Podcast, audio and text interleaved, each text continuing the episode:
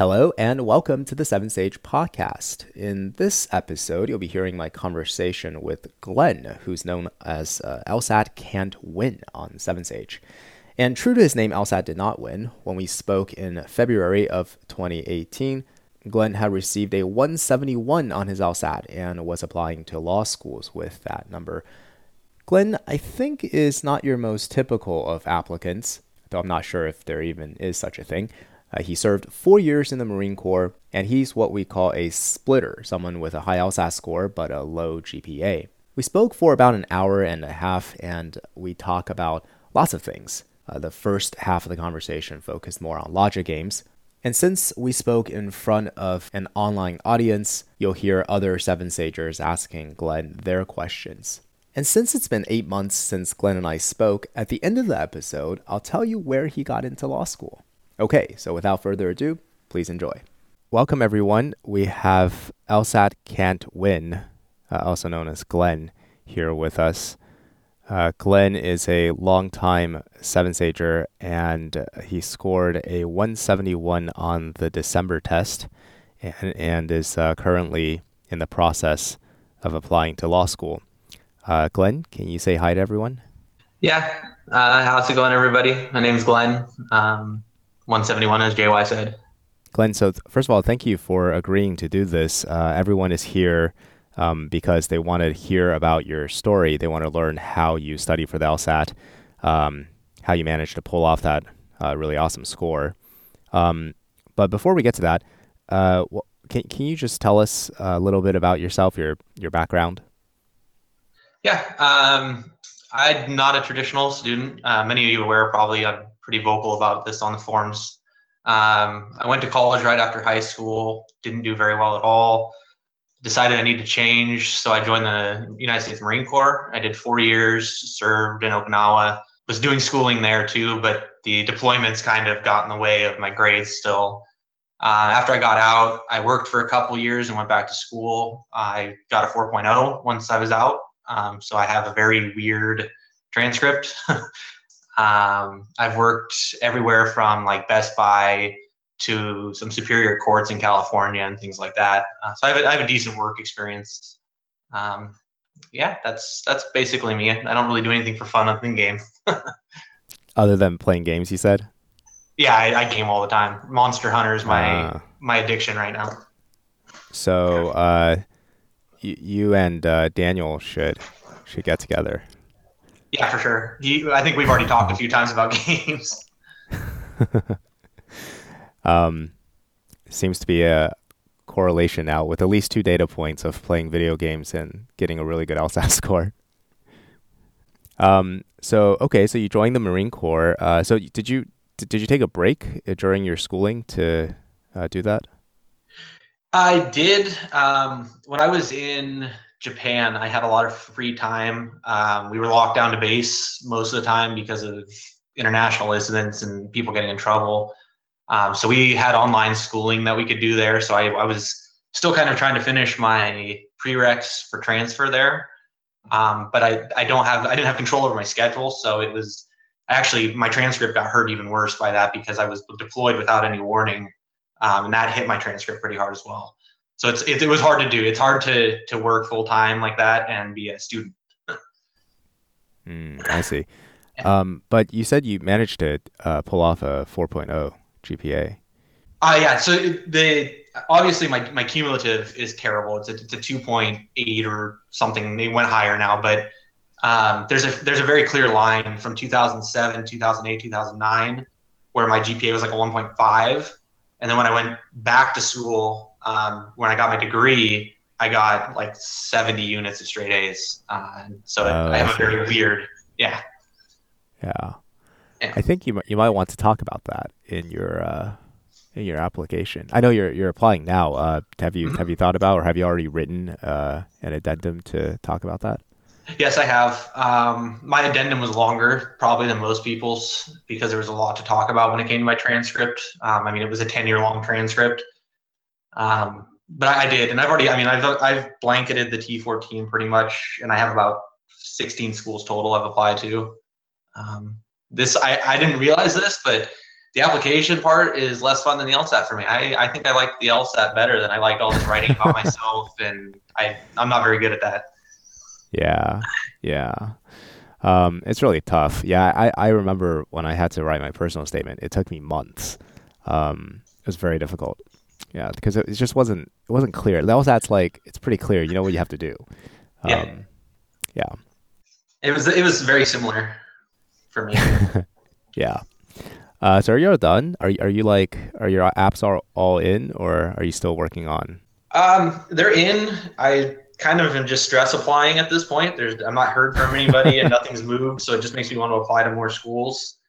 Um, where I work, I've had some people tell me that I should just shoot for Yale anyway, even though it's probably not. So I might send Yale an app. But there's, I think they're due the 28th, and they're such a weird school that they don't care about the timeline. They say, and so I might try Yale. Right. Why not?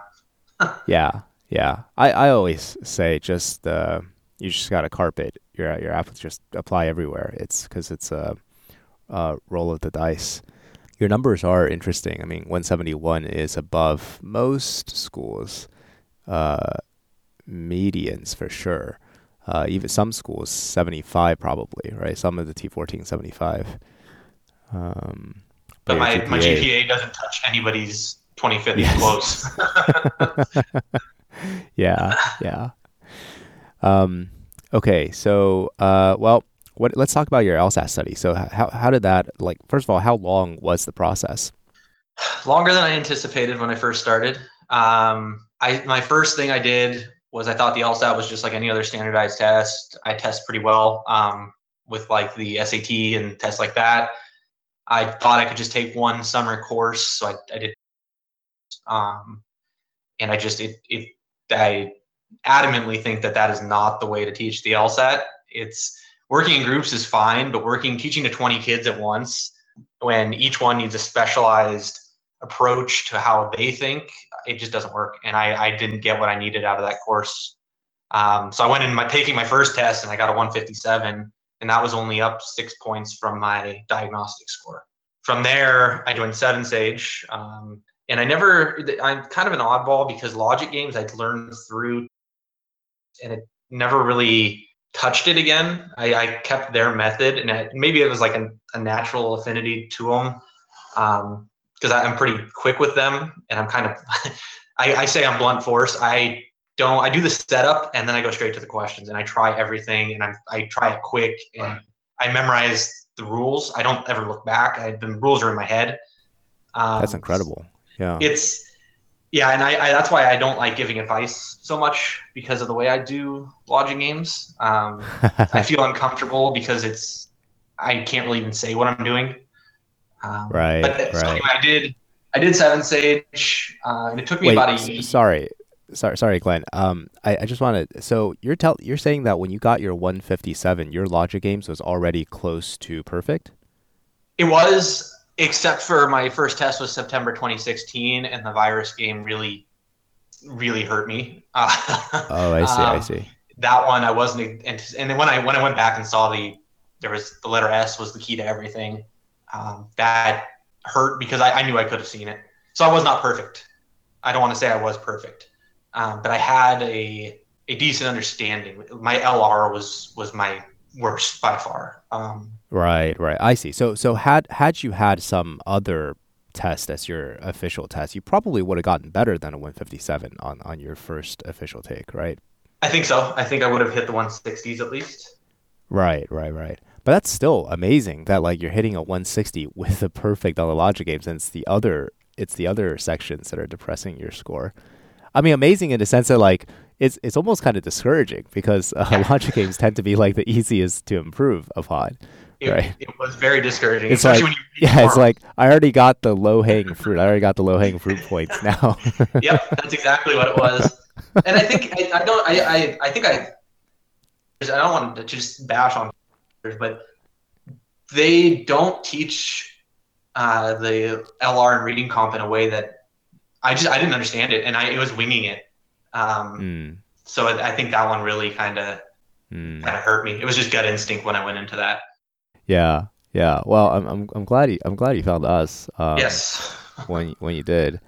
Okay, so and then and then about so just one more point about your logic games, and then we can we can continue. I hesitate to tell people to like memorize the rules. Yeah. Um, because I, I just I find it kind of challenging, but I do want to. It's like it is incredibly helpful if you can just look at the rules and capture all of it, like just memorize all of it. It's very very helpful. It's much faster if you if, if you're able to do that. Like it's it's much faster, yeah. When you when you have to make inferences from them. Yes, I actually I posted about this a couple weeks ago. I, I I began to notice with logic games on my own before this is before I touched Seven Sage. There's it's a inferences lead to inferences. So rule one plus two will re- lead to it's like a pyramid, and it leads to another inference, and then those two inferences will lead to a third. And the questions are they're asking about those second and third inferences. They're not they don't want the surface level stuff. They want the deeper stuff. Yeah. Um, and once I saw that by memorizing the rules, I knew that I don't care about the rules so much. I want to know how the rules play together, and I want to know yeah. what the board looks like. Those are my two yeah. most important things. Yeah. Um, so I think memorizing did help in that sense. Yeah, yeah. No, I, I mean, I, I think, I think you should, you shouldn't shy away from, uh, uh, you know, telling people about the uh, way uh, in which you do logic games. It's, it's. I mean, we have at least one data point saying it's helpful for, like, for for you, it's helpful, right? So, um, I'm sure if it's helpful for you, it's helpful for at least um, some large number of people.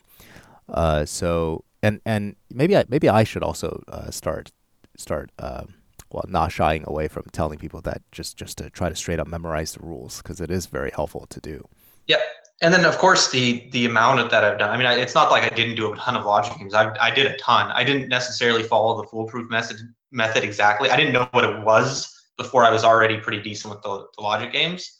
Um, but just exposure and it's there were tests where it was a new game, but it and this is it sounds cliche because every master of the LSAT and whatever says it, but um, you you know it. You've seen that inference before. It's it's you're there, and it's like I, I'm I'm ready to go. Yeah, yeah. It's it's not it's not really new. Okay, so I do want to continue with the rest of your LSAT essay, but uh, Lady Macbeth asked a asked a question, and she says, whenever I try to straight up memorize the rules. I get paranoid and don't know if I can trust myself. End up looking at the rules anyway and wasting time. um, that is the key to the LSAT right there. I mean, it, trust yourself. Uh, it, yeah. I've questioned myself. Uh, even now, I don't feel like I have a 171 in the books, and I feel like I, am terrible at this test. Um, but you need to, when you're actually sitting there and it's exam time, it's game time, you need to trust yourself. Uh, and that's true for every section. It's not just true for logic games or one type of question in LR. It's it's the whole test. You need to you need to have confidence, and you get to that confidence level by doing it a ton. Exposure to this test is is very important.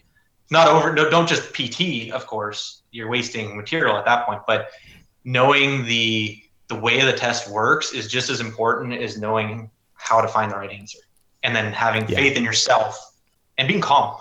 That's my yeah. my biggest takeaway. Be calm. Yeah, be calm. Yeah, for sure.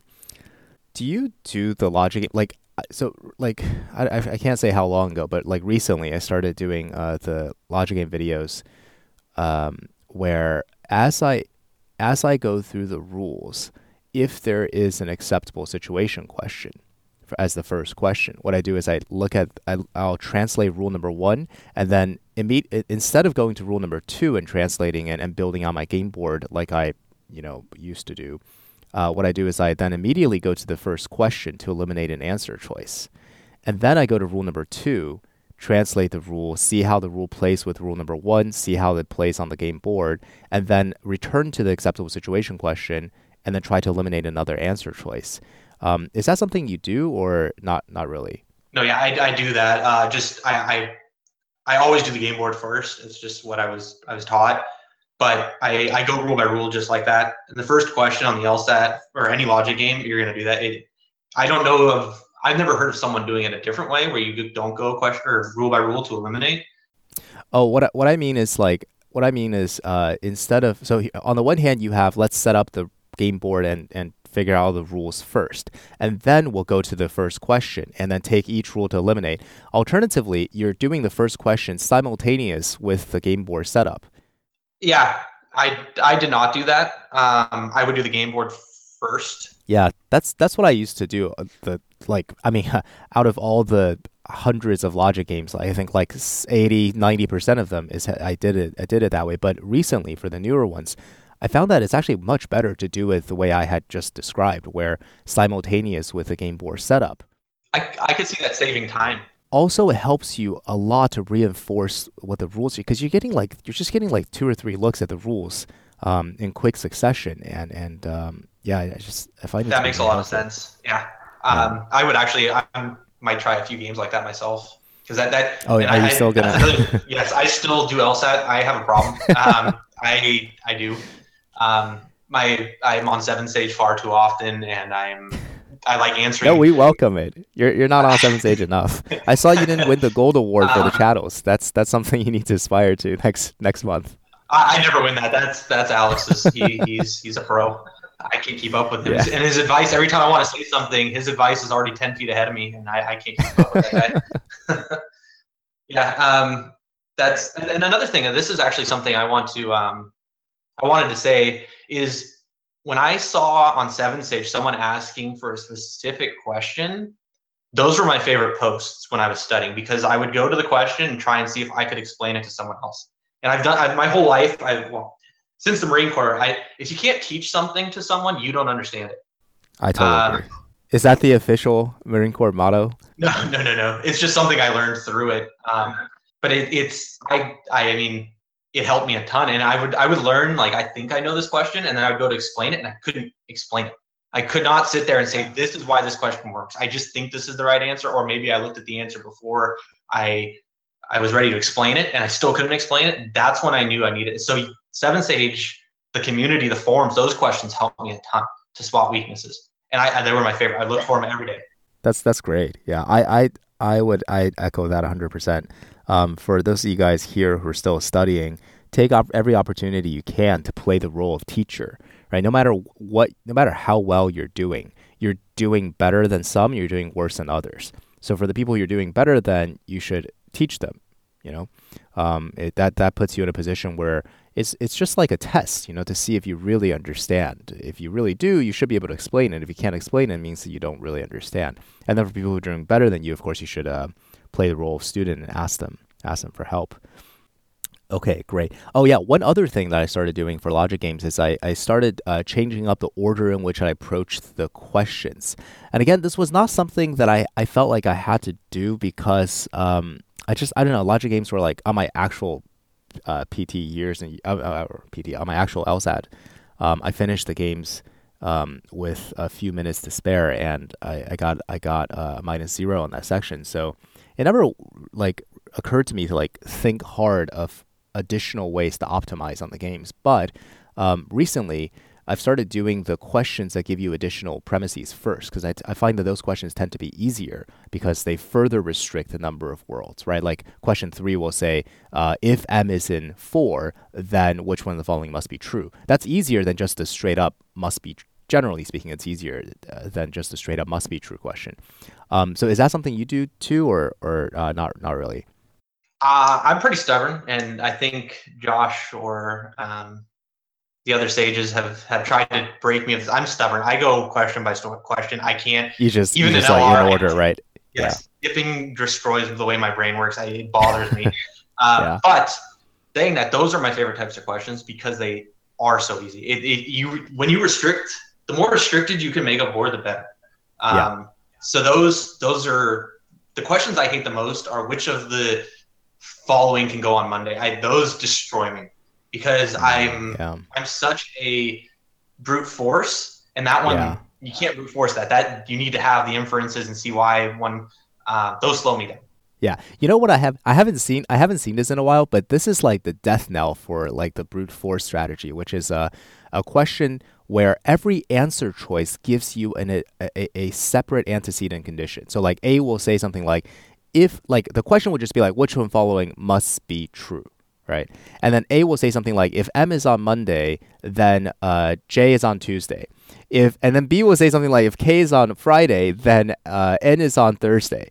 And it's just like, holy shit! So it's basically five questions, right? It's snuck like sort of compacted into one. So that's the kind of stuff that like if if you're brute forcing is your strategy, I would highly recommend just like see if you know the right answer pops out. If it doesn't, move on. It's just a huge time sink. Yeah, those those I have ran into those before, and those those. Yeah, I, I you know now that I now that I mentioned this, I, I, I honestly haven't I don't remember when the last game was that I saw a question like that. Uh, it must have been a long time test. ago. Yeah, yeah, yeah, not on, not on the recent test. Because I I mean I went minus zero on September's, um, mm-hmm. and minus one on December's, and the one was the substitution. Right, uh, substitution equivalent. And I'm, yeah. I'm 50-50 on those. Those are those are either I understand it or I don't, and it's. I, I totally agree. Those those questions same for me. If I see it, like either the answer just kind of just jumps out. It's like there's like a halo around it. I'm like, yeah, that's that's the one. Or or alternatively, like I, I don't know. I just I I'm very hesitant to actually try to brute force those because they just take take too much time. But uh, okay, so so you, you studied, you, you took a course in the summer, uh, you, you, you took the test and you got a 157 and you got you didn't do so well in LG and then uh, you found Seven Sage. You started, and then what happened? So I I took Seven Sage. I started in around November of 2016, um, and I went all the way until September 2017 was going to be my next test. Um, I I didn't study too hard for a few months because I was starting a new job and it was it was hard full time work. So in May, I would say is when I really really hunkered down to study again. Um, and that was every day, multiple hours a day. Uh, I'd wake up at 4 a.m. before work. Um, this is all while you were working? Yes. Well, so I had, after school, I had a few months off where I didn't work. I was lucky to land a really, really good job I'm still at. Um, but it's the, the bulk of my studying for LR and reading comp came while I was full time working. Um, and that's 40 hours a week with an hour commute on each end. So it was it was a pretty wow. tiring time. That you're you're one of the few people who actually um, take the advice I tell everybody, which is um, to to treat the LSAT as your real job, um, and like wake up in the morning and devote your best hours to the LSAT. That's amazing that you you were able to consistently wake up at 4 a.m. Yeah, I did that for about a month. Um, okay. And then I started dying, uh, and then it became I my job is very. I'm lucky. Uh, my job is it's a 40 hour week job, but it, there's times where it's so slow that I can just do all LSAT. Then there's times I, I can't breathe. Um, so it, it's trade off. But I, I, did get lucky with the job I have.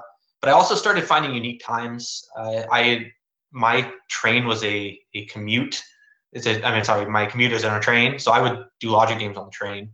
I would do during my lunch, that was like an LR review time, or um, when I would get home, if I had any extra energy, it would go into. I I want to say I was obsessed. The LSAT became an obsession um, for me. It, yeah. If there wasn't, if I wasn't at work or actively doing something, it was LSAT, and that's I dreamt LSAT. It was almost unhealthy, I would say. It, don't go too far with this. Be, be a human being. Treat yourself right.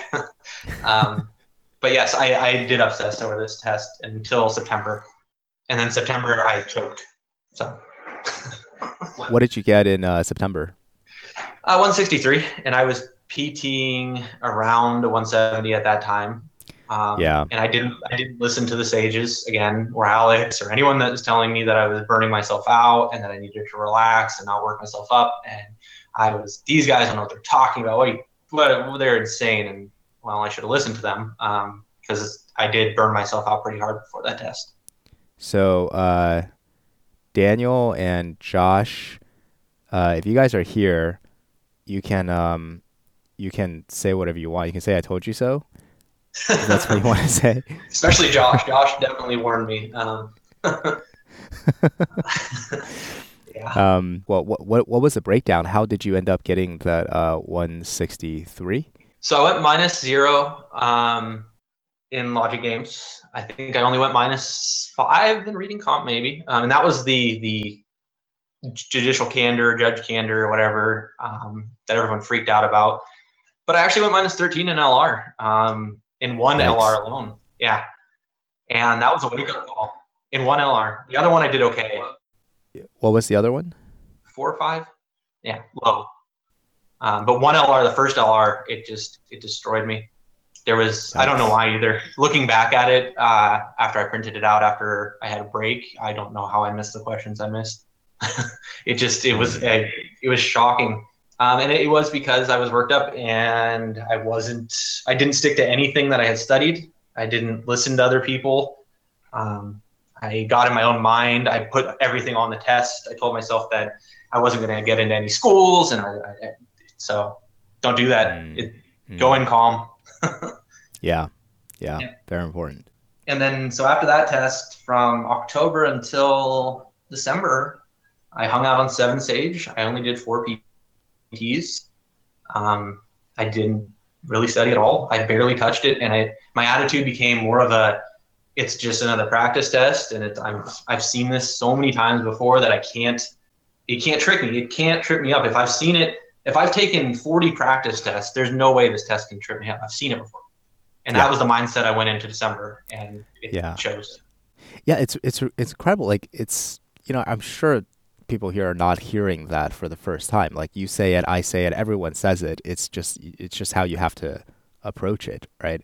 But it's yeah. so hard to actually do. Like how mm-hmm. I mean, mm-hmm. I'm, you know, let's in your case, I'm sure you knew that back in September as well, right? Yeah, I did. but what, like, what do you? I don't know. I'm. I, I guess I'm asking you to, to like, to to intro, introspect a little. And what what do you what do you suppose was the difference and how you were able to shift your mindset so that so that you you you, you were in a better place uh, for the December. So, and I see that MKEW said something. I'll address that as well. Um, my 170s were my the reason I got to the 170s. That happened. That studying happened between May and September um, I was already there and ready to score 170. It was mindset that, that got me down. And what happened, I, I started not obsessing over the test. I brought um, I brought video games back in. I had cut them out almost completely, and I started playing video games, which is a huge stress release to me. Um, I started being healthier. I took I'm sorry, I took four PTs between September and September. I took over 40 total in my entire year and a half of studying. But it, it the way I got the mindset was just to start letting myself relax once in a while and not when I was watching movies, I wouldn't think about the LSAT while I was watching them. I would actually enjoy the movie. Surprisingly, that that's a way to relax. I would let go of difficult problems. If there was a difficult problem, I would find out the answer. I would find out how the answer was right, but I would let go. I wouldn't get mad at it. I wouldn't. The test didn't become. I didn't get angry at the test anymore. I became more amicable, I guess. With towards it, it became more of a hobby. It became a hobby. It went from this enemy standing in my way that I couldn't beat and it was just defeating my life to it. This is a hobby now and it still is. And I, that's why i still study it. It's became a hobby. I study the lsat even now. I like answering questions for it. Right right. So it sounds like it, it sounds like um uh, actually sorry just to address the uh, point that uh, the M- mqew asked. Yeah it, it on the surface, it looks like he went from a 163 to 171 in three months by playing video games and taking four prep tests. yes, it does. Um, but that's that is not the takeaway here. no. Um, so because it, it was a year and a half. Right. Yeah. Because because Glenn had already been prep testing. Even when he got the 163 in September, he had been prep testing at what what would you say? What 170 plus? Uh no, one 160 no 170. Pretty much. Yeah around around 170, right? Yeah. yeah, So it was the the reason the 163 was was depressed because it, it was um uh and and there's the, him talking about the the uh, his mindset. Basically, what what it is is um the studying for this test always it's current. So for those of you that are taking it in a week, I think you're right February is in a week. Um, the studying you've done up until this point is what's going to shine through on that test. Everything you do this week may keep you refreshed. It may keep you in the right mindset, but it's not going to teach you anything new. This week is your week to relax and to calm yourself before the test because you've put the work in already. And mine was a little bit of a dramatic three month relaxing period, and you have a week now. So just get your mind state in, in, in control. This is just another test. You've seen it. You know what this test is going to be. Um, everyone is capable of scoring. If I, if I can get to a 171, I promise you, with the right amount of time dedication, every single person in here could score a 171. This test isn't some some test that some people are just really good at. It, it takes work. Yeah, yeah. Well, some people are just really good at it. That's that's that's, that's true too. Yes. Yeah. Yes. but but for most people, it's just a lot of hard work and, and dedication. Yeah. And if you look at Josh's story too, same. Yeah, you guys you guys are like yeah very very very similar there. Um, a long journey to to break the 170. Yep. Um, I do remember what uh what I was gonna say. It's it's um it's kind of paradoxical. Like we all know how important this test is, which is why we put in the work and, and the dedication that we do. But that knowledge, I think, actively um, works against having the proper mindset. You know, it's like when you're, it's, you know, when you were able to switch your mindset over from this is so important, this is the enemy I need to take down, and, and I've been failing um, when you switch from that mindset over to, eh, it's just a hobby, you know, I do it because it's fun, like that allows you to relax.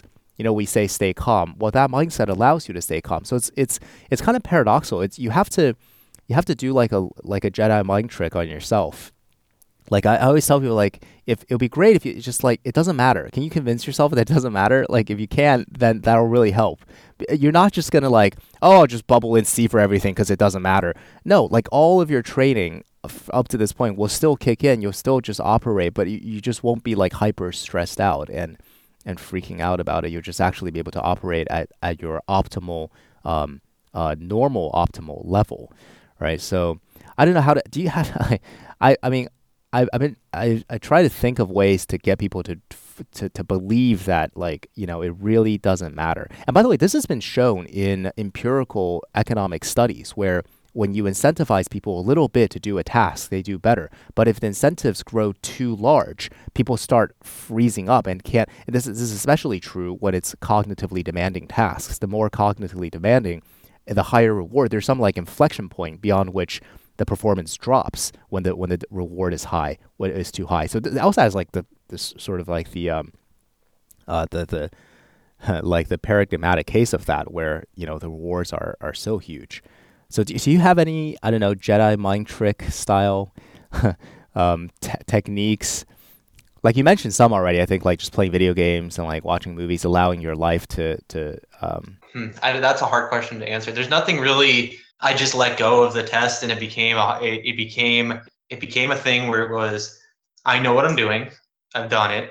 So let me enjoy my life again. Let me let me let me let the test kind of slide away. And for this is true for for a lot of reasons and it the test was even more pressure for me because when I was asking people and it, this is true for a lot of people, but when I was asking people I want to go to top 14 and this is my GPA, they're 170 or bust, you're screwed.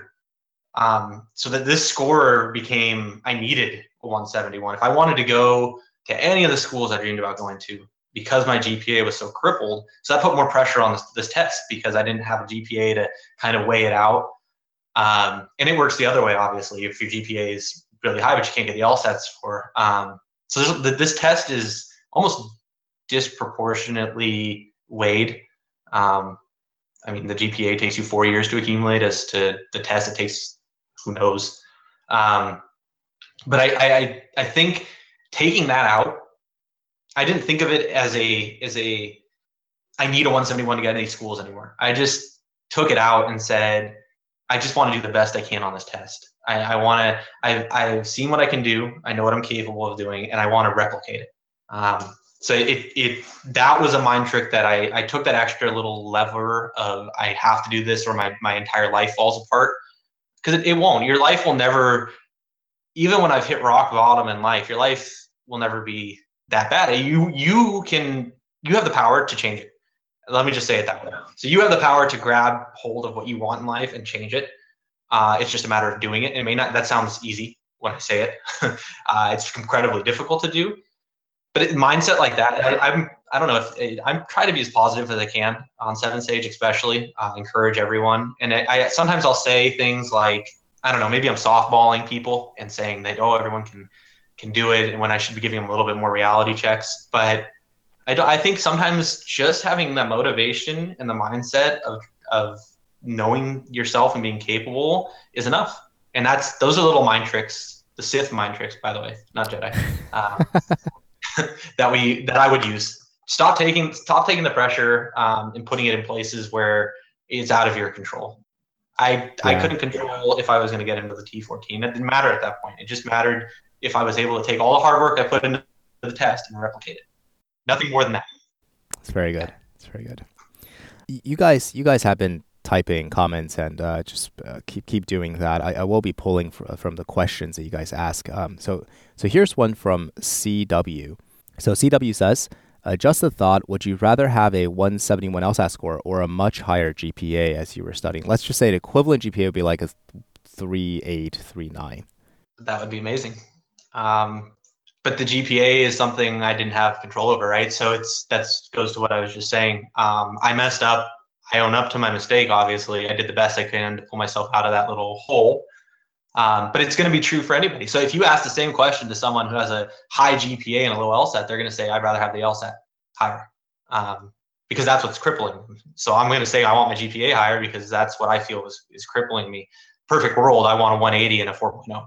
Um, that would be the dream, but it's just something I, I don't have. So I have to work with what I've got. And through the admissions process, some schools, it depends on the schools. So I didn't even bother applying to Berkeley Berkeley just they don't care about your LSAT. They want GPA, and it it's I type my my numbers into my LSN and to the the LSAC one and to everything, and they just Berkeley was not going to take me. They do not like splitters like I am. Um, so I saved the money for them, and I which is funny because I live ten minutes from Berkeley.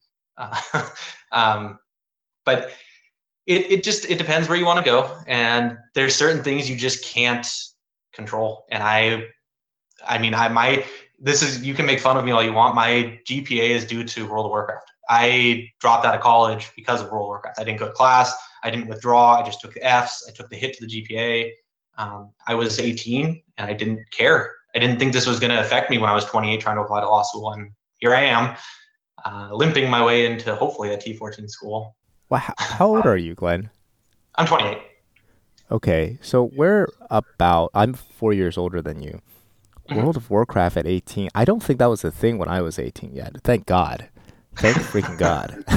I was, you know what I was doing at 18? It was all about Diablo 2 when I was 18. so when you were when you were uh, 14, yeah, wow.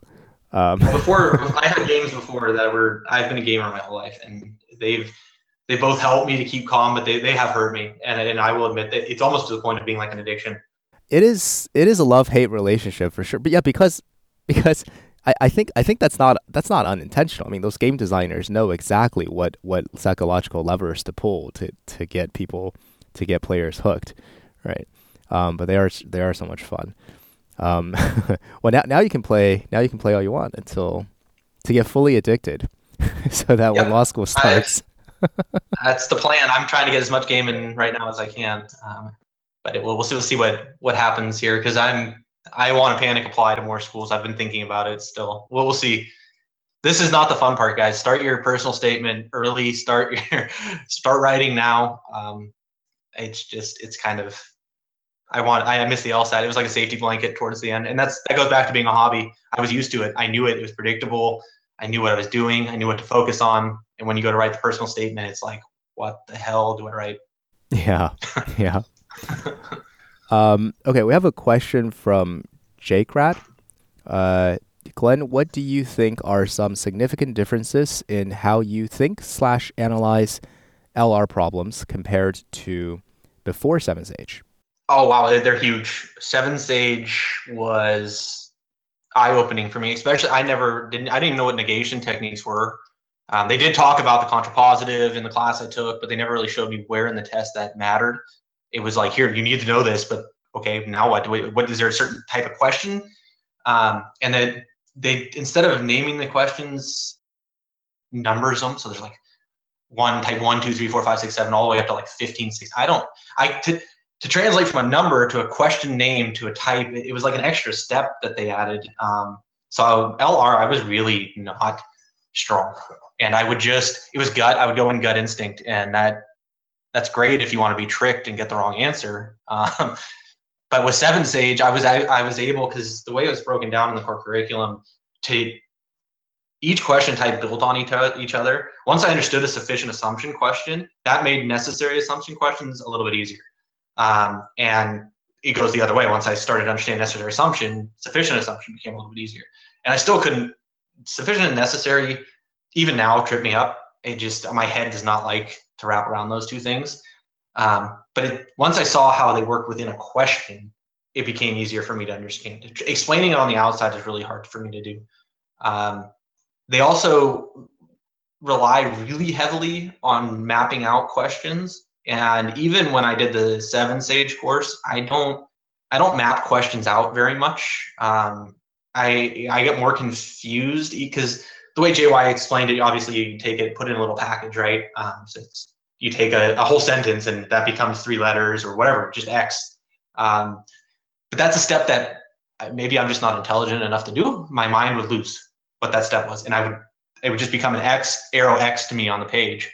Um, so I stopped mapping as much, and I started I started looking at the way JY what he was looking for in the question. So like a sufficient assumption, he's looking for that gap, and there's always that gap. It makes a jump somewhere in there. It's it's there's a nothing's connected, and in that sense, it's like a logic game, right? Because there's an inference in there that I need to plug in to make this question work. To make in order to make this valid, I have to plug this in.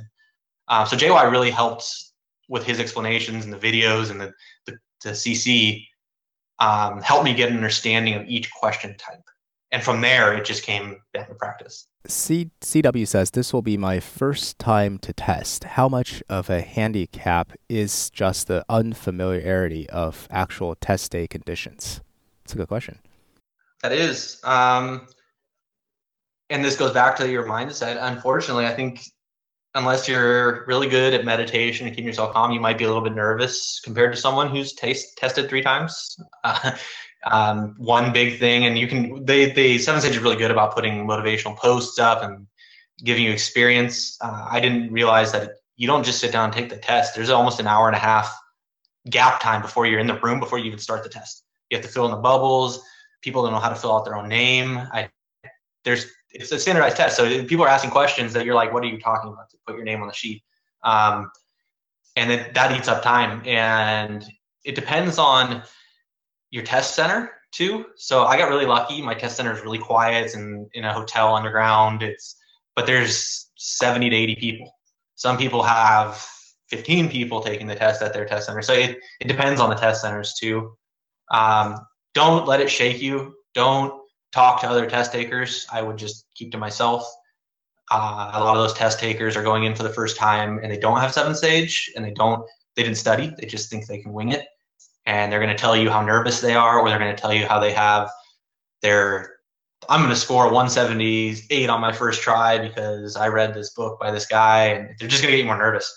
Um, so just relax. Uh, that would be the only thing I can really say, and I think it will I think it'll be okay. I think if you're able to keep your mind calm, the first test shouldn't be a big deal. You just need to talk to people who've taken it. Um, even post on Seven Sage, there people will be more willing to give you their experiences.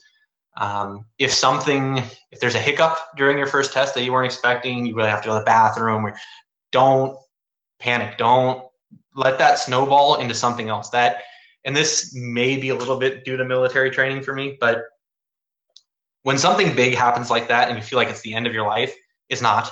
Just move past that. Do not let that become something that, okay, I had a hard section one. Don't let it affect section two, three, four, and five. That that that carryover is what's going to kill you. You need to just be able to breathe, realize that okay, this is lost for whatever reason, this question or this section, and then move on. Um, that would be my one of my tips for you. Yeah, yeah. There's there's a reset at the end of every sec- section. You just you just gotta you, you contain the damage or whether it's the damage that's been done or it's the points that you've won, whatever it is, it resets the next section. Right, so you start over again. Yep, and that's a good mindset to have. Don't don't let it keep snowballing because that's just gonna that's gonna hurt your whole test. Yeah, yeah. You can't you can't just you, you, you cannot become fixated on the mistake because this is something that like I think meditation uh, mindfulness meditation teaches very well um, is is like to recognize negative thoughts as what they are is just the thought arising in the present moment right when you become fixated on like you know that inference that you failed to make for that game that's done already. It's over. You've already bubbled in whatever answer or didn't bubble in whatever answer. At this moment, you're in a new section now. And, and this like negative thought is just that. It's just a thought arising in your mind in the present moment. It has no bearing to reality other than whatever negative effects it might have on your performance of this section. So if you can just like recognize that, it's just a thought, right? Um, I think I think that'll that's the first step to uh, to to letting letting it go. Um, yeah, uh, that's very good. Okay, so something else I um, I want to add. I I just found out uh, from a student who took the December sorry, right December test um, that. Uh, she had her watch taken away by a proctor who didn't know what they were doing. They they were over enforcing the rule. You know, you know, also I changed up the rules about how you, you now you don't get the the timers, um, which is okay, whatever. They that's how they decided. Um, so so then, but then like you know. That, that, that, that depends on the proctors knowing like how to tell the, the timers from normal watches, right? If they they, they can be under inclusive or they can be over inclusive. And here in this instance, they were unfortunately over inclusive. Um, you know the the Casio watch with a bezel, the like thirteen dollar watch that I recommend everyone getting. I have that watch. Yes, I do. Right. So that's the watch that the that the proctor said, okay, that's a timer, not a watch. I'm taking that away from you. Right. So.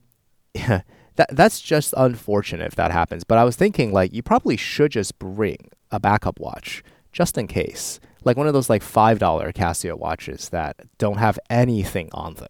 J- just the face, watch face and the and the moving hands. That way even if if your proctor decides to take away something that is completely legal um because I mean like you're not going to argue with them at that point. It's it's just that's not that's not the right uh, approach. You just you just give them watch and then you have your backup watch. Um Okay, so again, like you know, real real life test test day conditions. Uh, lots of lots of weird weird shit could happen. Um, okay, so Paul, Paul, are you here? Is your mic working? Am I on? Yeah, we can hear you. Okay, cool. Um, yeah, no, I was just wondering. Um, normally, right now with my practice, uh, I do for the most part fine. I'm probably scoring in kind of around the 165 to 168. And I'd really like to break the 170. But occasionally I'll just have a drilling session or a PT where I will, what it'll be? It'll be probably about, I don't know, say negative 10 on LR, and it'll just be completely out of the blue.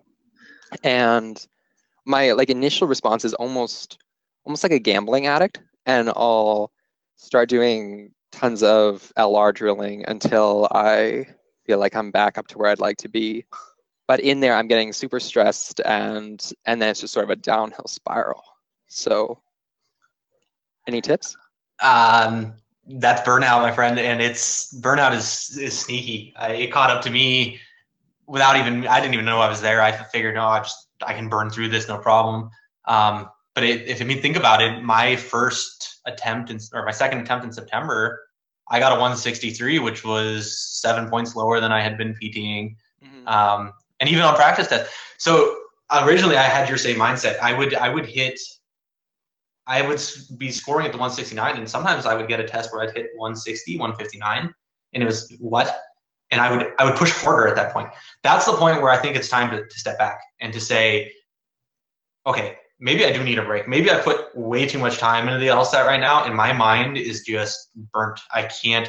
And a lot of times, what people understand with burnout, it's not just the test. It's not this this enclosed thing where only the test can burn you out. Your whole life takes comes into account when it comes to burnout. If, if work was extra stressful, if your your dog was sick, if, if any little thing contributes to burnout. So if you have too much of that going on, and then the LSAT on top of it, you're you're going to feel this this lull in your practice. Um, and the wrong mindset in which everyone does is to get frustrated at the test and then attack it again. That's the time to take it the break. That's the time when you need to say, okay, I need a, a day to breathe. Um, sometimes it takes weeks for people to recover from burnout, and sometimes it takes a day. Uh, but if you're if you look at your one outlier test does not determine anything, obviously. Um, so if you're not hitting that 150 range or whatever drop consistently, I would say it was just a bad section. Um, review it, see what went wrong, but don't let it become a, a defining thing where you think it. This test makes you think that it it defines you who you are as a person. I, it makes you it gets in your skin. I, I don't even I can't describe something else I've ever felt that that's like this test that made me feel so dumb all the time. That made me feel like I was inadequate. That made me feel like I I couldn't do it. Um, it just reach out to people. Uh, Seven Sage, family, friends. Maybe not them. They won't understand. Um, I guarantee you, we've all been where you are, and we've all had that bad test. Um, and instead of getting mad, eh, you need to step back. And I think, yeah, Josh even said it. It's you want to be pushing as smart as you can, not not harder. Just look at it as a way to take a break type of thing or focus on a new section even if you don't want to step away from the lsat and lr is the one thing that's hitting you go to reading comp for a while um, let let the the ideas and and things that are happening in lr settle in your brain um, and go to reading comp and sometimes you'll do reading comp and come back to lr strong uh, this test is it's it's a weird test um, but it you learn in weird ways let's put it that way yeah often the right prescription is just take take a break. That's actually the because it's counterintuitive that that's what you should be doing. Um, but you, you need to rest as well. Um, something else you might want to consider to combat the uh, uh, gamblers, uh, addicts mindset is to focus not on the results, but rather focus on the process, right? Because the results, uh, the results are a function of the process. Um, but it's not solely a function of the process. The results are a function of the process plus luck. And luck is the part that you can't control. So if you're focusing on the results, you're kind of letting luck dictate your mood and dictate your uh, strategies, and that's that's not good. Luck is the luck swings. Um, rather, I just I always say like you should try to focus on what the process is, right? If there are some things you can fix in your process, so th- this this advice goes well with um, taping yourself and watching um, your the footage of you actually moving through an LR section. Um, where are you getting caught in time sinks? And then after watching the tape, you, you do the timing sheet, which um, I, I don't know if you've seen them yet, but uh, in the later, way later PTs, like in the late 70s and 80s, I started putting up my own uh, timing sheets as sort of a model for you guys to copy. Like you can you can you know take that and just empty out the cells and then do it yourself. Um, that that really that like sort of that review kind of review uh, where you're watching footage of yourself doing the test allows you to focus and and um, sort of tweak and hone in on on the right process. Like i'll always i'll berate myself if if i see on round one i am spending like 200 seconds on a question that's that's just insane. Like it doesn't even matter what question that is. You don't spend 200 seconds on it, um, because uh, what is that? That is like that's three and a half minutes, right? Three minutes and 20 seconds. That that it's like eight percent of the section time on one question. Like it's just not worth it. Even if you get it right, you've lost. Um, yeah. So that's that might be something else to, to think about. Just fo- fo- uh, process process driven. Great. Thanks, Paul. Um, let's see. Jeremiah, are you here? I'm here. Uh, you have a question for Glenn? This is my third time taking uh, the LSAT under actual testing conditions, and I was wondering if I should take it at the same center because I'm an international student, and every time I take it, I have to fly in. So I was wondering, should I take it at the same center, or does it does it not matter? Um, if you can, I would take it at the same test center, even if it wasn't ideal. Um, if this is your third time doing it, you know what to expect. I took it at the same test center all three times, but I was fortunate enough not to have to fly in. That's that's dedication. That's real dedication. Um, I would, even if it wasn't ideal, the two times you took it there, even if the proctors were bad or or the tests, the, the desks were too small or something like that. Um, you know that test center and it won't change as often as you think. My tests, two of my tests were a year apart. And when I took it at the same test center again, I had the same proctor, the same setup, everything was the same. So it gave me that sense of comfort. I knew how it was going to work. I knew the proctor was going to mess up reading certain parts of the the the um, instructions to us. Uh, I knew where I was going to wait. I knew it the comfort. It gives you comfort, and that's something that's that's a valuable thing for someone who's taking it more than once. Um, I don't know if you. Hopefully, you're going to get there. You're not going to fly in like the morning of the test. You you you get time to maybe stay in a hotel uh, and sleep. Uh, and that goes for a lot of people. Even if the day before. Okay, good. Um, and even if you're if you if you're you're not flying to your test, this could may go to more people. Um, you might want to think about if your test center is a few miles away or pretty far away, maybe getting a a hotel room near your test center. Uh, you don't want to be driving. Driving, I don't know. Maybe it's because I'm in the Bay Area and we have a lot of bad drivers here. It's stressful, and that having that morning in traffic and being stressed before your test, try and get rid of that kind of stuff if you can, even if it costs a few extra bucks. But I, for you, for your instance, I would take it in the same test center if that was at all possible. Okay, thank you. Great, thank you, Jeremiah. Um, so Jack Rudd has another question. This is a fun one. All time favorite LR questions, games, or passages, and what sticks out to you about those? Um, my favorite were the hardest because that showed me where I was weak. I can't remember. I can't remember this test, but it was in the early tests, and it had to do with numbers. Uh, I hate math, and math really trips me up. And this one was especially tricky. It had a, I, I wish I could find it. It had something to do with rolling numbers, and it was an LR question, and it just it you mapped it out like it was a logic game. It was that type of question. That one really got me. Um, my favorite logic game was the round one in one of the early KM. I even remember the letters, guys. I have a problem. It's KM, um, P, O, and N, and they're in a circle, and then who can sit next to each other. That was probably one of my all-time favorite games. Um, I figured why that one was my favorite is I figured it out without watching a, a video on it. I made the circle myself and I was able to do it, and I, I felt cool because I was like, oh, I did this on my own, and then it turned out it was it wasn't that difficult of a question once you've got it in a circle.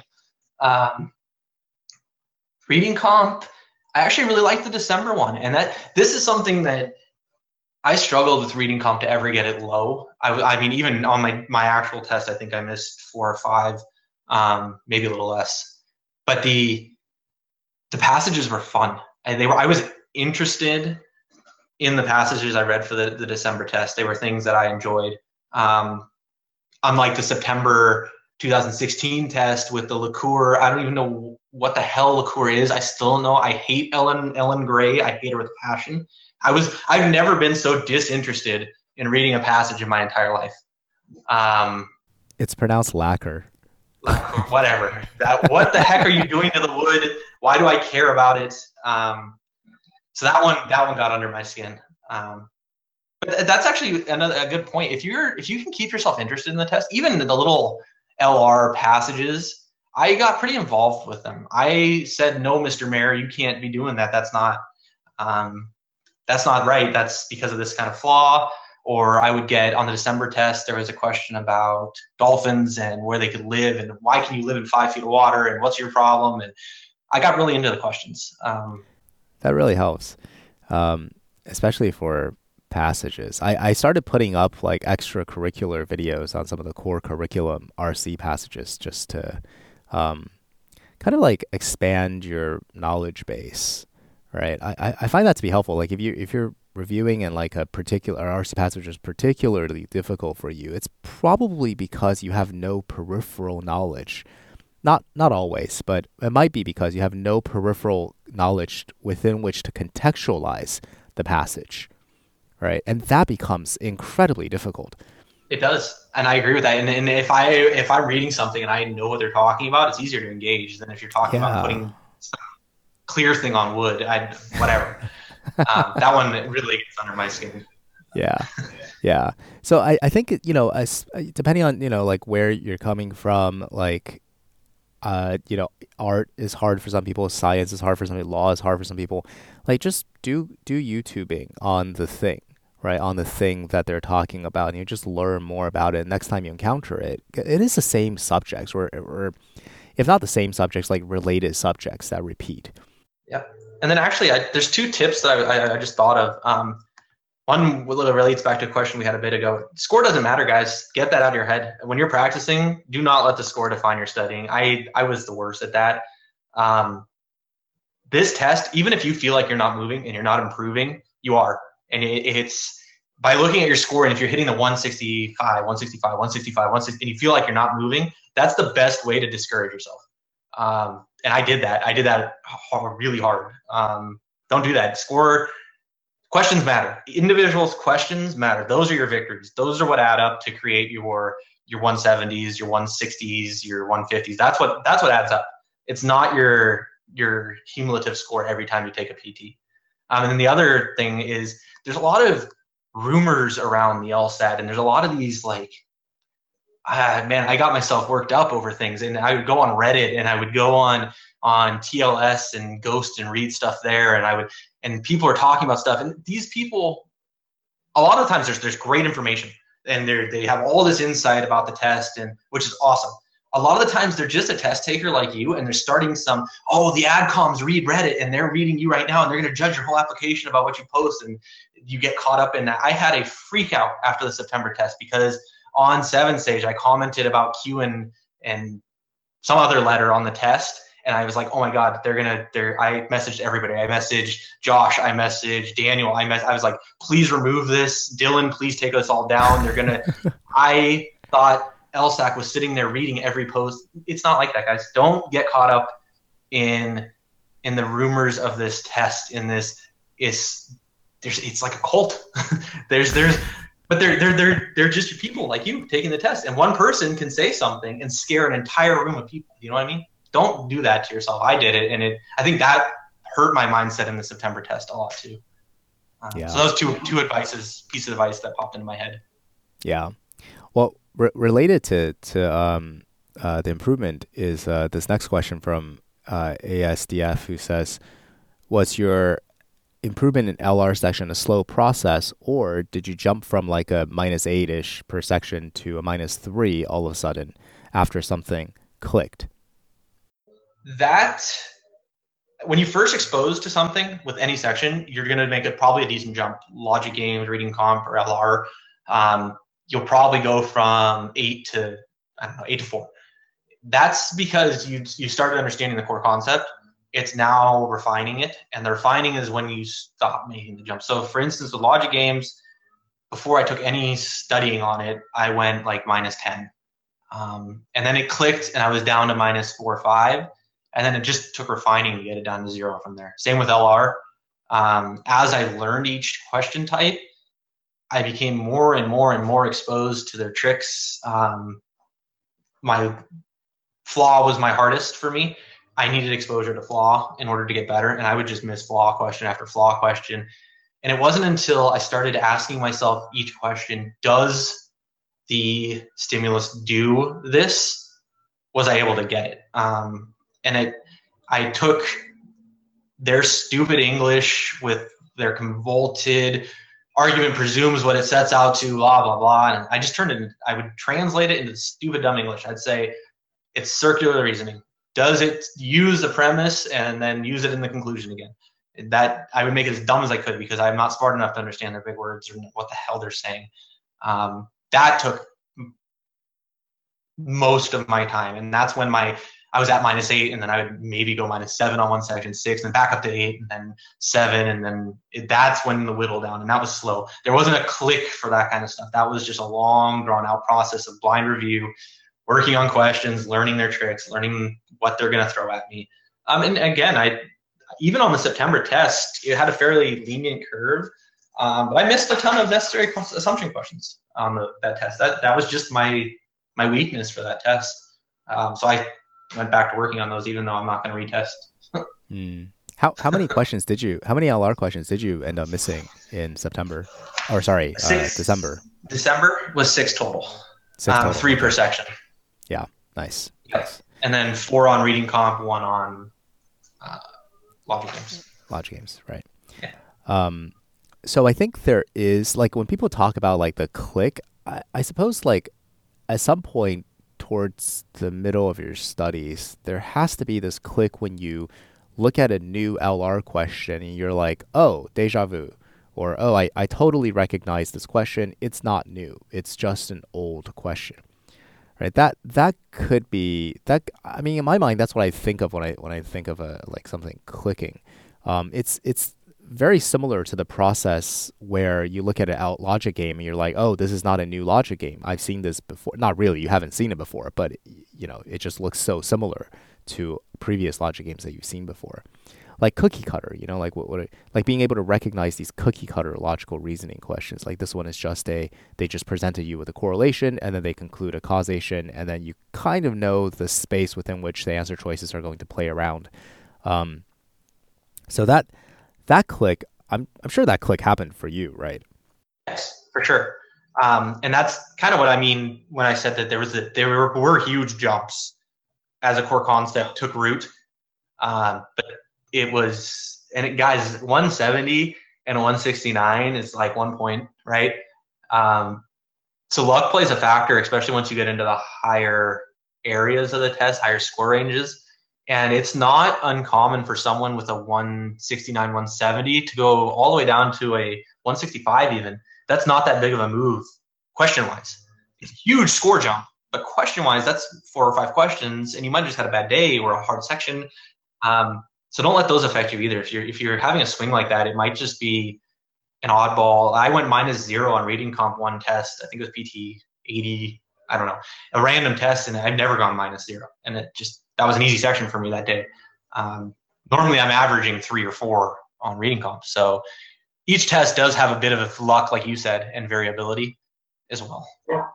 Great. Well, uh, let's let's switch gears uh, real quick, and uh, I, I want I want to talk a little bit about uh, your current job and, and what you do. Um, I'm sure I'm sure the audience here will find that interesting as well. So, uh, tell tell us a bit about what your current job is. So I currently work at the Ninth Circuit Court of Appeals in San Francisco. Um, I'm what they call an administrative assistant. It's kind of like a floater. Um, I do literally everything. Um, there are days when I'm I do deputy work with the judges. So I'm the guy sitting there slamming the gavel around, um, just saying all rise. And then there's I worked at like a judicial conference, which is cool. Um, I, I, can't talk about the judges, guys. I see the question there. Sorry about that. Um, I can't say anything. You read everything you need to read about all our judges. Um, yeah, and it's it's actually they're the ones that encouraged me to apply to Yale too, and that's clerks that went to Yale that have told me to do it. So I think you guys need to don't cut yourself short even with my crippled GPA, I have a story that I can tell these ad adcoms, and if I can get it across to them, they may take me. And it, in in in a lot of sense, numbers define you, yes, but they they don't at the same time. And I guarantee each one of you guys has a unique story like that that you can tell. Um, so don't don't limit yourself, and that's something that I've learned at this job. Um, the judges have even told me this: the legal career is is a lot more open than a lot of people give it credit for. Um, and the judges are. I've never met a group of people that are that intelligent. It, it blows my mind, and I'm lucky every day that I get to hear them talk. I don't understand. I mean, I'm going to law school, and they, they'll say things that I don't understand. Half of that is because half of it is because it's an appellate court, so there's years of case law and case development that I, have never seen. But they just they, they understand things, and they're pretty pretty solid. Yeah, what what is the uh, what's like the most intellectually challenging work that you do? Um, not too much. I'm a I do a lot of docket stuff, which is sitting at a computer and typing in numbers, and then that's not really intellectual stimulating at all. Um, what happens is when a judge or someone asks you a question, um, and these are, I mean, I work. We have the way the Ninth Circuit works, and we're a little bit unique from other circuits. We have staff attorneys within the office who the cases come in, they rate the cases on this scale, um, and they present the cases to the judges. And not everything will go to oral argument, and it, sometimes they'll say um, this case is just good enough to submit it on the brief type stuff. And listening to that and trying to think through that, and I, I'm not really a part of it, but I get to kind of think of it on the side and listen to the staff attorneys. They really struggle. Um, some of these things they there is no answer to. And watching these two cases come together and this this legal problem develop, and then you're sitting there like, oh my god, what what do you do with this? You can't do anything, and that's the one that go, obviously goes to the judges because the staff attorneys can't figure out what to do with that kind of case. Um, but a lot of the intellectual stuff is when you get to sit and listen to the cases themselves be presented to you. Yeah.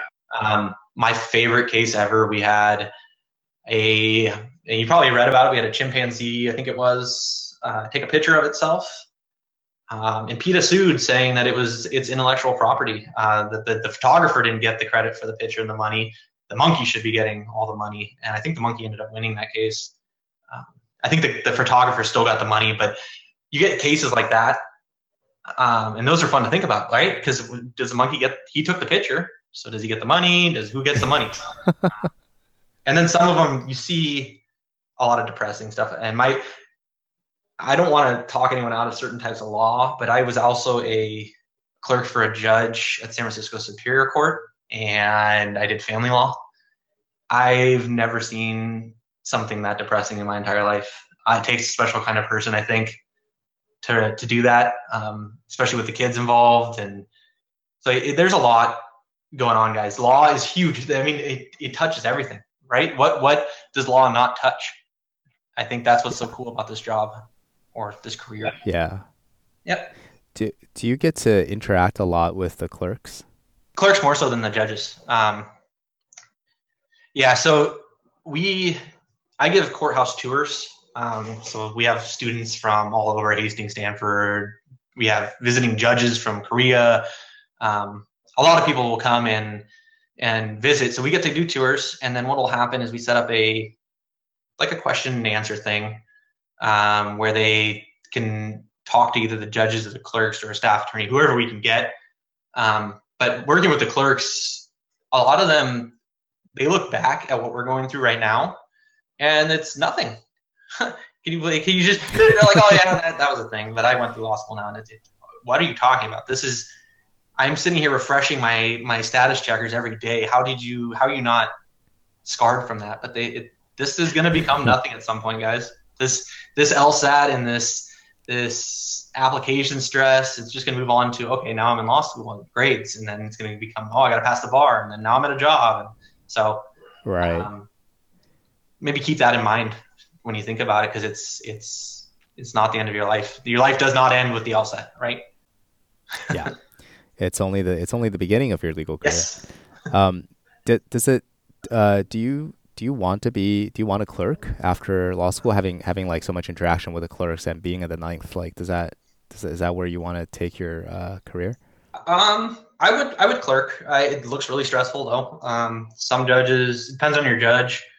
Uh, some judges are really hard on their clerks and they don't get a chance to breathe, and some become best friends with their clerks, which is kind of cool. Actually, but from giving the tours to the high schools and people that come, I've actually decided maybe going to teaching. Um, maybe not being that as my entire uh, my entire job, but I would like to teach with a legal degree on the side as well.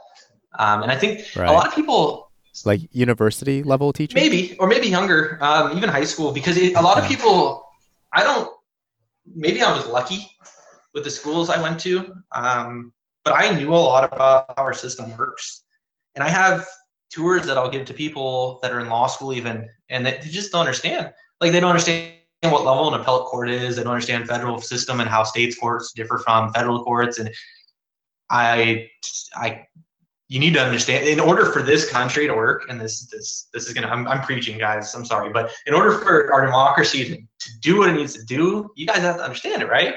So i want to i want to go in there and push that to feel like you guys need to get what's going on before before you start making all these opinions. Figure out how things are structured. Um, yeah. That's been kinda yeah, that makes sense to me. yeah. Yeah. Yeah. That's really cool. Mhm. i mean i obviously love teaching. Um so yeah i hope you do. Yeah. That would be pretty fun to do. Um, okay, so I, I also wanted to ask uh, about how whether you think your military training uh, had any impact on your um, LSAT studies and just your general outlook on life. Like, how has that changed you as a person? Uh, it has. Uh, I'm driven, so I'm. I have my drive after the military has become almost like to the level of obsession. Obsession.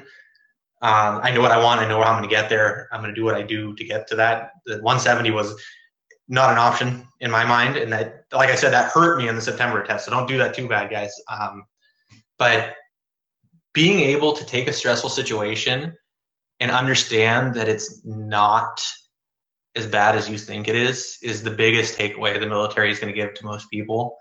Um, because I mean, in the military, you just one stressful situation after another, right? So it's screw the one that just happened. I'm concerned about the one currently happening, and then the one after that, after that, after that.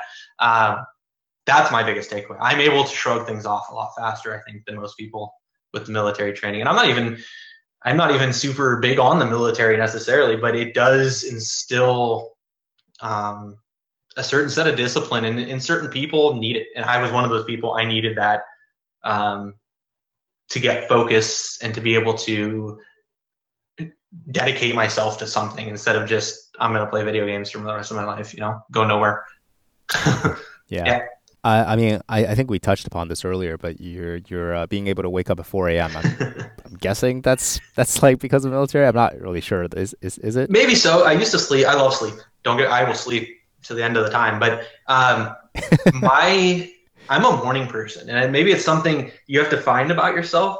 But after about two o'clock at work or anywhere, I am incapable yeah. of functioning. I can't. I can't think. Yeah. My work process is slower.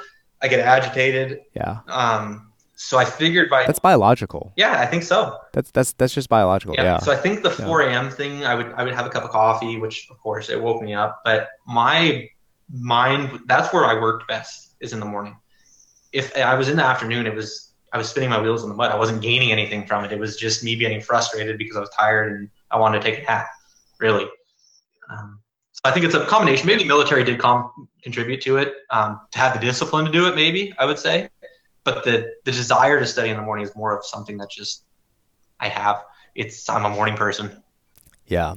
Yeah, I think it's very important to realize that about yourself. Um, I, I know some people are like sort of evening people. I never really got that. Um, I'm definitely a morning person. It, around the afternoon, it, it's like usually around like three o'clock for me, uh, two or three o'clock. Um, a little earlier if I have a big lunch.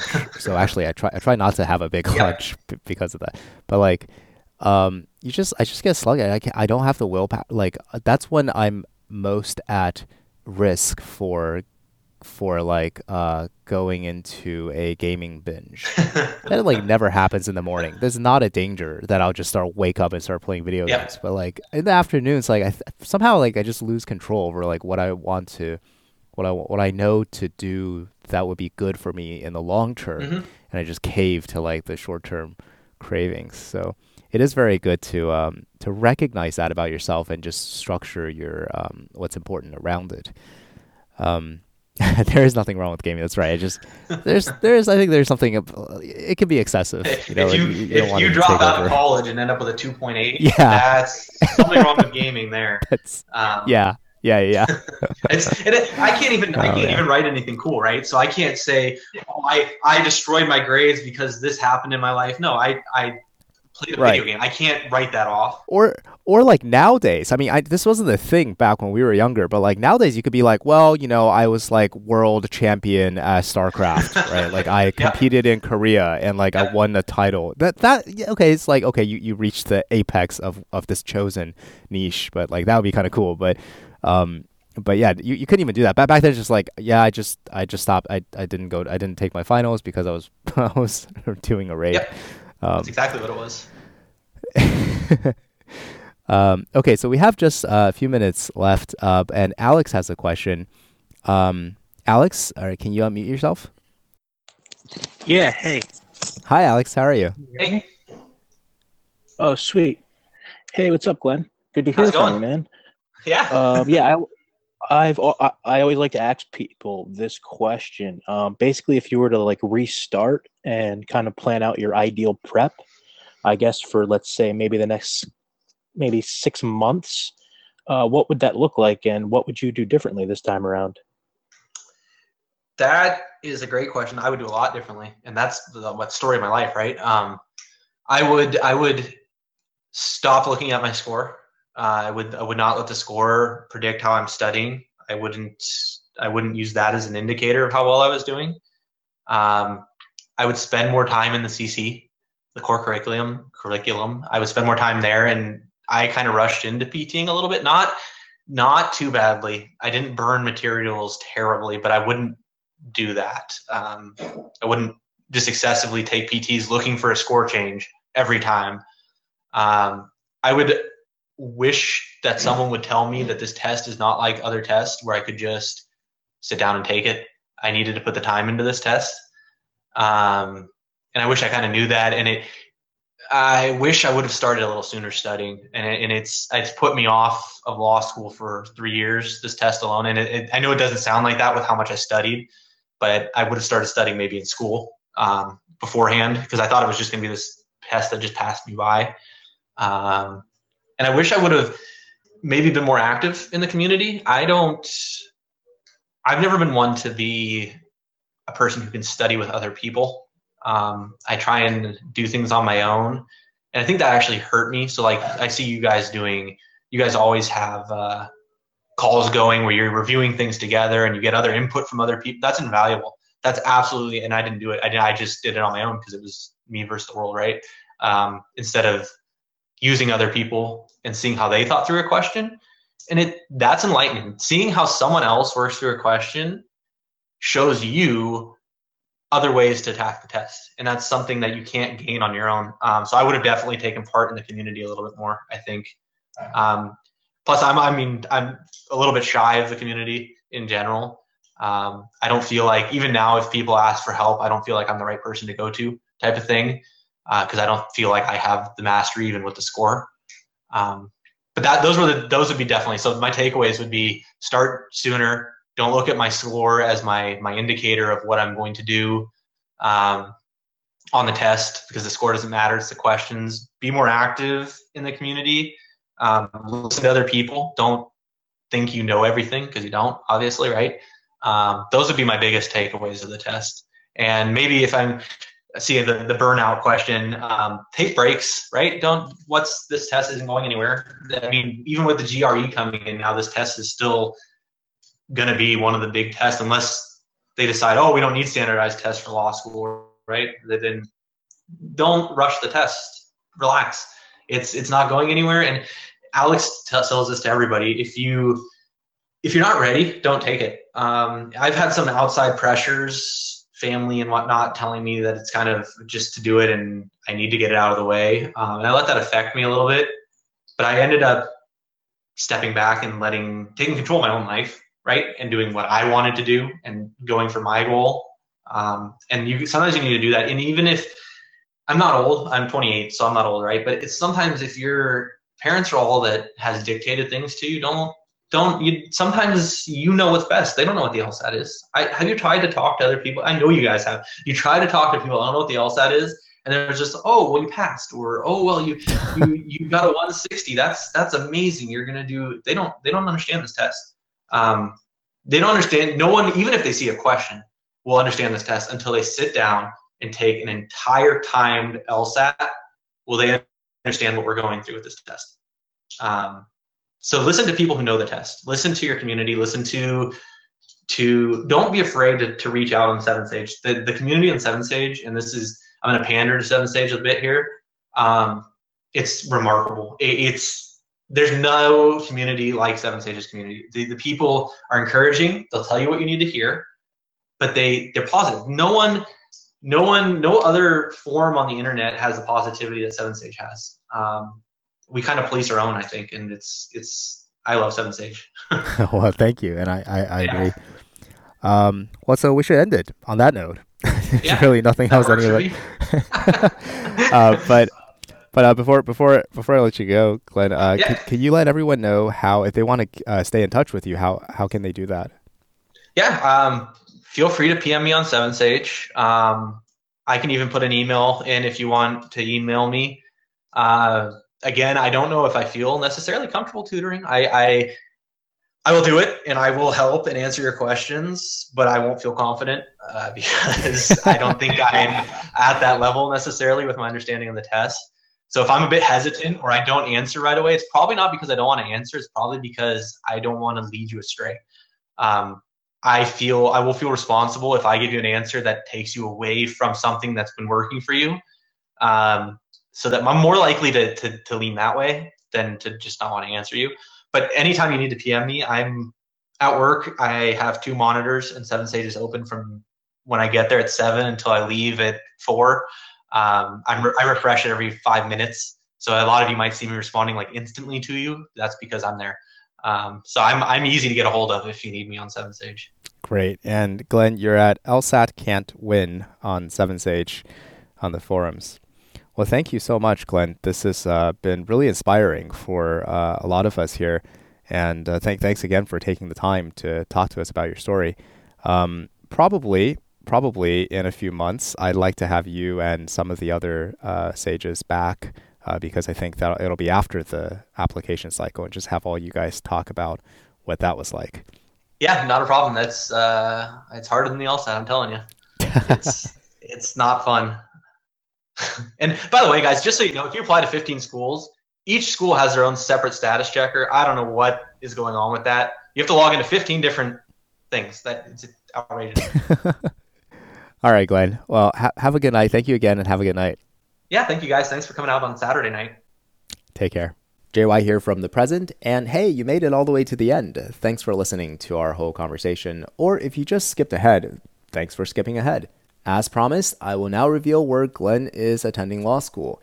He is now a 1L at Northwestern, which is an amazing law school.